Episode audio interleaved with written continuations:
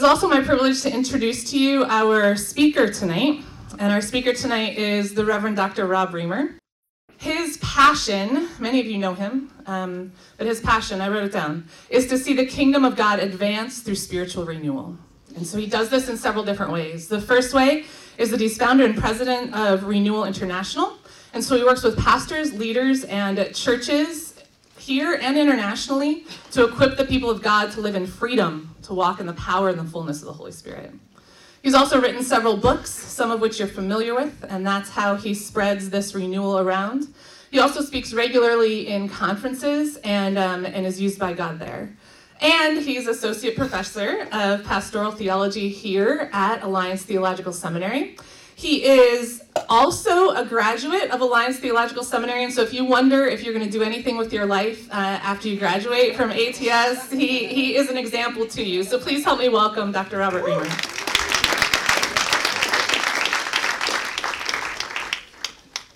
You know, some talks that I give, I'm really giving the talk for the sake of the audience, and then there's other talks that you give. And uh, there's some talks you give that come out of your developing experiences, not out of the ones you've already conquered, out of the ones you're figuring out. This one's one of those. So if you want to listen, you can. But I'm giving this talk because I'm figuring it out. Um, I have not always found contentment to come easy to me. I have a feeling I know part of the reasons why. Uh, the first reason why is, quite frankly, because I suffer from what I call the curse of the passionate. First, let me start with this. I love passionate people. I love passionate people because passionate people are the ones that make a difference in the world. Passionate people get off their duffs and make something happen. So if you ever want to work with me or for me, you want to be a passionate person because I don't want anyone working for me who doesn't have passion. I don't want to ignite someone's passion. I want to find someone with passion and work with them. So I love passionate people. The problem with passionate people is they do suffer from what I call the curse of the passionate. You know what the curse of the passionate is? The more you expect out of life, the more you are disappointed by life. That's the curse of the passionate. The curse of the passionate is you always want to take the next hill. There's always more to accomplish, there's more to see, there's more to do, there's more to see happen around you to make a difference. You're never satisfied. And the curse of the passionate can rob you from your contentment. So that's why I was reading a passage recently, which is a passage that's familiar to you. And as I read this passage, I thought, yeah, Paul discovered something that I am better than I used to be, but not where I want to be, and I'm still figuring out. He discovered how to be content in all things. So I want to wrestle with that today in Paul's life. Because I got to tell you, Paul's not uh, a person who lacks passion. Paul is driven by his calling. But somehow or another, he's figured out contentment. And so I want to look at a passage in Philippians chapter 4. You can turn there if you want me with me. It's Philippians 4, 10 to 13. He's specifically applying to this concept to finances. However, if you really study the New Testament, you realize that's not where he lives it, just in finances. He lives it all over.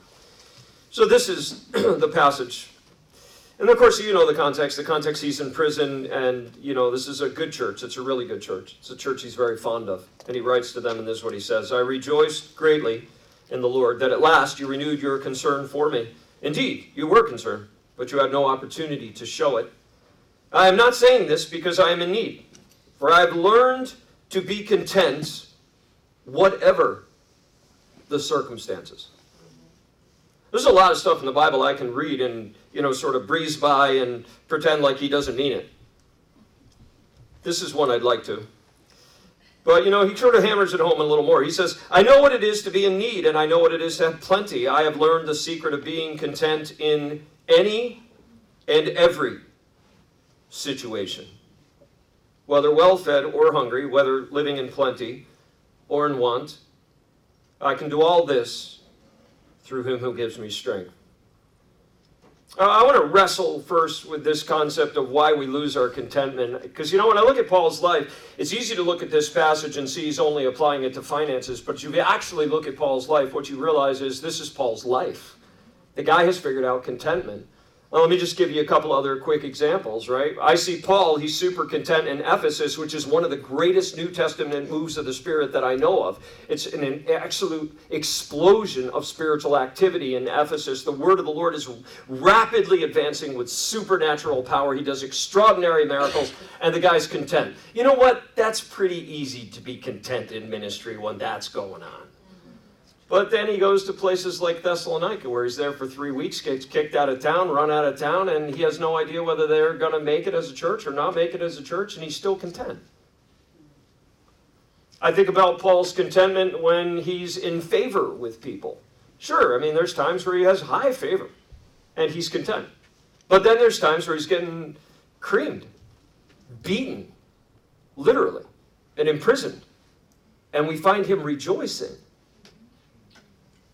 the guy has learned a secret of contentment in any and every situation. It's not just about finances. So let me just ask two questions. Here's the first question that I want to ask of the text and of you and of me, and that is this Why do we lose our contentment? See, there is a contentment that is available to us in Christ that is consistent all the time available, but we lose it. Why? And I'm just going to reflect on my own inner being because I'm wrestling with this. You can apply it if you want to. I don't care. That's your life. But let me give it to you. Ready? Here it is. Number one I lose my contentment sometimes because I make it too much about me.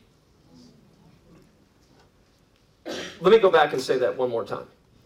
I lose my contentment a lot when I make it too much about me. Let me say it slightly differently. I cannot be content when I make it about me. I've discovered a secret in my relationship with my wife, and here's the secret in my relationship in my, with my marriage. I am only miserable in my marriage when I'm making it too much about me. Do you realize I've never been miserable in my marriage if I'm focused on serving Jen, loving Jen, caring for Jen, meeting Jen's needs? I have never once in my marriage ever been miserable when I'm making it about Jen. The only time I've ever been miserable in marriage is when I'm making it too much about me. When I am miserable in marriage, this is what's running through my head. What about me? What about my wants? What about my needs? What about my desires? What about me? And every time I reduce life to what about me, I have to tell you, I am robbed of my contentment. And so, for me personally, one of my all time favorite books is a book by Fenelon called Let Go. It is the book I've read more than any other except the Bible. Really should have just been entitled Just Shut Up and Die. It would have been a way better title. You know, Let Go is a gentle pastoral approach, and Fenelon's a gentle pastoral guy. But really, what he's calling you to is death to self. No one in the history of the church has understood death to self like Fenelon. And no one's ever understood the freedom death to self brings. There is no contentment without death to self. So that's one. I'll give you a second one though. Sometimes I find myself miserable because I'm too attached to the temporal. The old timers used to talk about detachment and attachment. They were talking about detaching from the things of this world so that you could thoroughly and deeply attach to the king and his kingdom. But if you get too attached to the temporal, you lose sight of the eternal. It's funny though, this happens even in ministry number of years ago, when I was still pastoring, I was uh, I was preparing for a Christmas big event, and, and, where I was, I was in New England, and so we had a lot, a lot of people that would come only to Christmas and Easter services. That was, you know, a huge outreach opportunity for us, and we were preparing for a crowd that probably would have been about. Mm, probably seven, eight hundred, maybe even a thousand seekers in the house this day. And so I mean, we've got literally hundreds of volunteers that are involved in this process of preparing a service. We got, you know, people singing, obviously, and we got people that are doing, in this case, drama for this particular service. I prepared a talk. We've got, you know, all kinds of people parking, every, all this other stuff going on, right? And there's volunteers all over the place. Everybody's prepped, ready to go. We're closing in on this great weekend. I've been looking forward to it. We've been praying and fasting. And two days before we get there, all of a sudden there's a weather report. We're supposed to get a two foot storm. So I pray and fast. I get people to pray and fast. My church, they knew how to pray and fast, man. We go pray and fast, right? And we'd get dumped on. We get two feet of snow on Saturday night right into Sunday.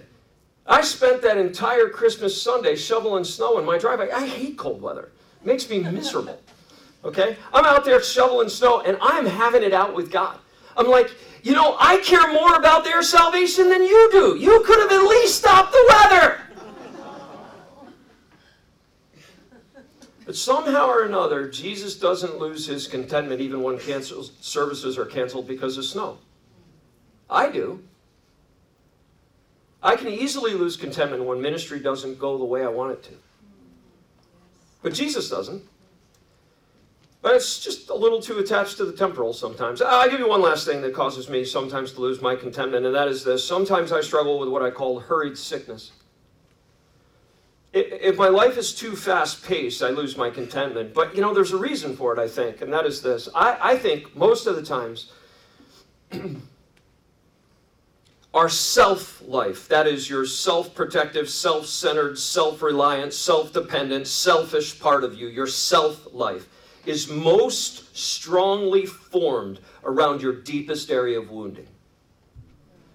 That is because where you're most deeply wounded as a kid, especially when you have repeated wounding as a kid, what you do is you fortify. You develop really strong walls to protect yourself because you realize no one else is going to protect you in this, so you must protect yourself. So you fortify, extra fortification around that stuff. And that's where your self life is really formed most high. The walls are strongest. And that's the place where God doesn't get access. And then what happens is we start to operate when, especially when we get too busy, we operate out of emptiness and not out of fullness. We operate out of our dep- deprivations.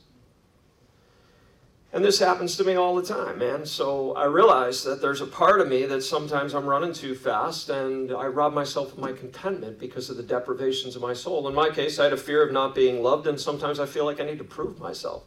I've gotten way better, way better, but I still know it's with me sometimes. These are the things that rob me of my contentment. Here's the second question I want to ask How, do you live content all the time like Paul did? Well, you know, he tells us he doesn't leave us in the dark. It's a ridiculous sentence, but it's there. So I'll give it to you. I can do all this.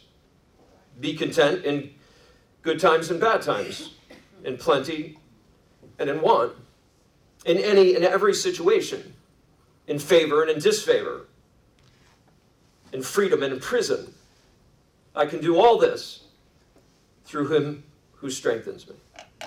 You see, here's Paul's thinking. It's not complicated in some ways, in other ways, it's super mystical because you're in a mysterious relationship with an eternal deity.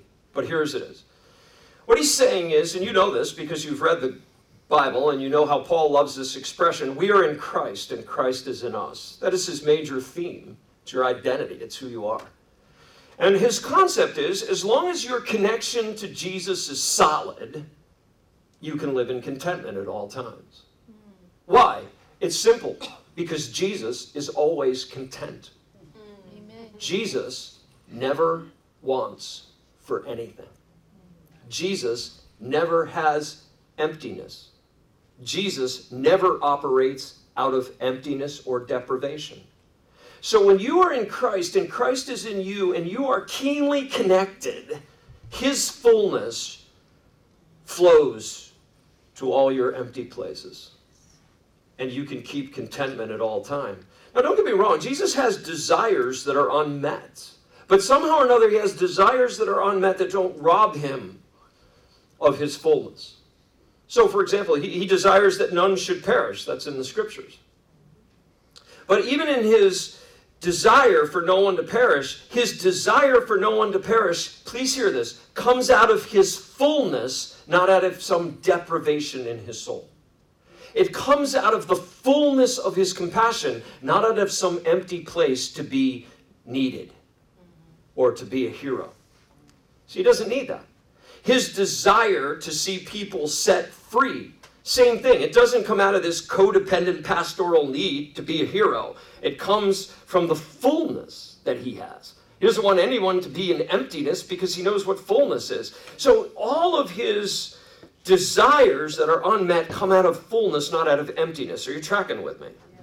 He doesn't have any emptiness. So for me, my problem is my self life, my earthly attachments, my unholy desires get me out of alignment with Jesus they weaken this connection, and I'm operating out of my emptiness and not out of His fullness, and I start to lose my contentment.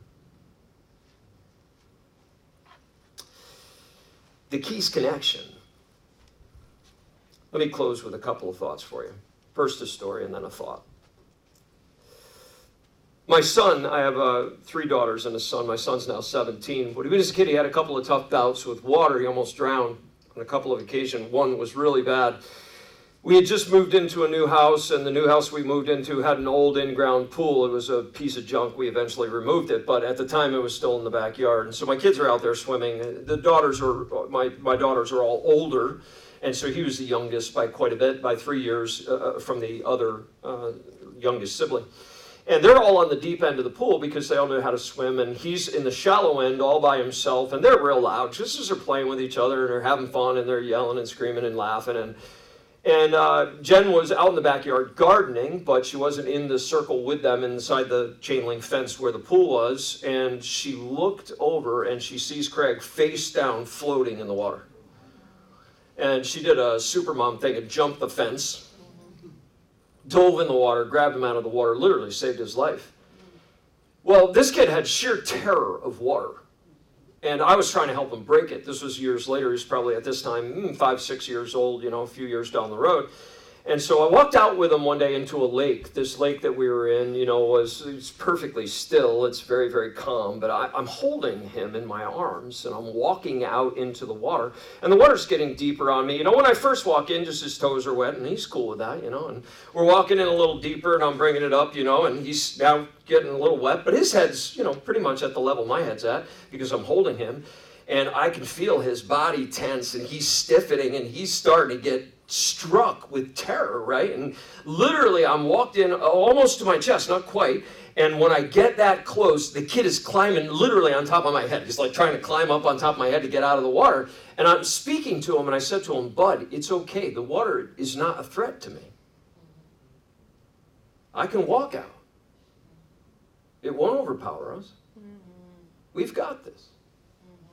But you see, he has this wound that goes way back to his childhood that terrifies him of water. No matter how I reason with him, his wounding keeps him from hearing.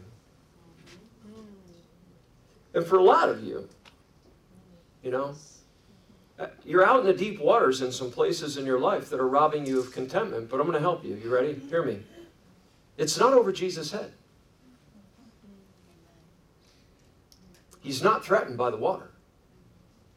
He's not threatened by the financial situation you're struggling with. He's not struggling with the marriage situation you're struggling with. He's not wrestling with the kid problems that you're wrestling with. He's not wrestling with the work problems you're wrestling with. He's not wrestling with the ministry problems you're wrestling with. Please hear me. None of it, none of it threatens his contentment. Because he has a fullness, not an emptiness. In your emptiness, you can rest in his arms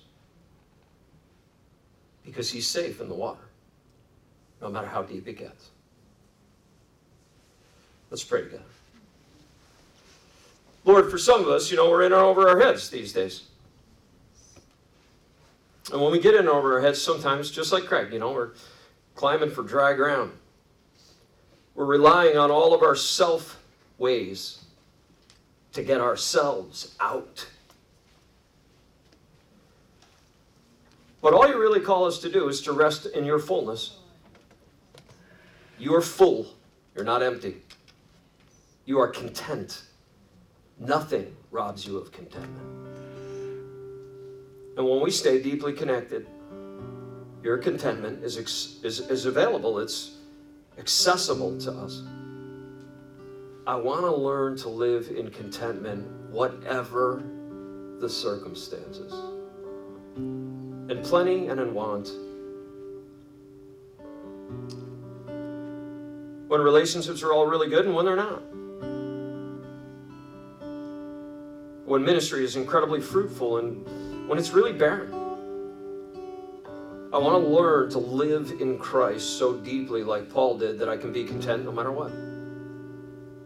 Keeping the passion, but not losing the contentment. May it be true of us in Jesus' name. continuing in that spirit of prayer, just take a few moments and kind of close your eyes. Put yourself in the story that Rob stated, Rob, the story that he told about Craig. This time it's not Craig, it's you.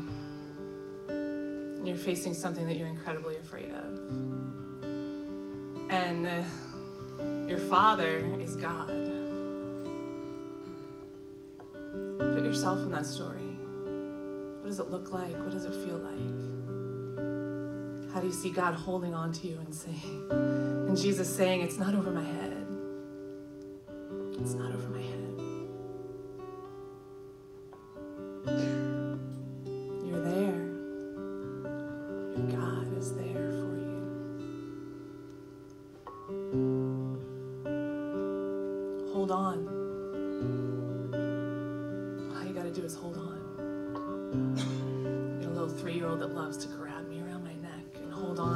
His arms and his head right next to my cheek and his legs all the way around my waist. Hold on like that. We're desperate for God.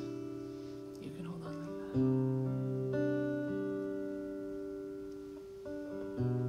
In the same spirit, would you uh, kind of reach your hands out? I want to bless you. You can stand if you want. You can make eye contact with me if you want. You can keep your eyes closed. It's up to you.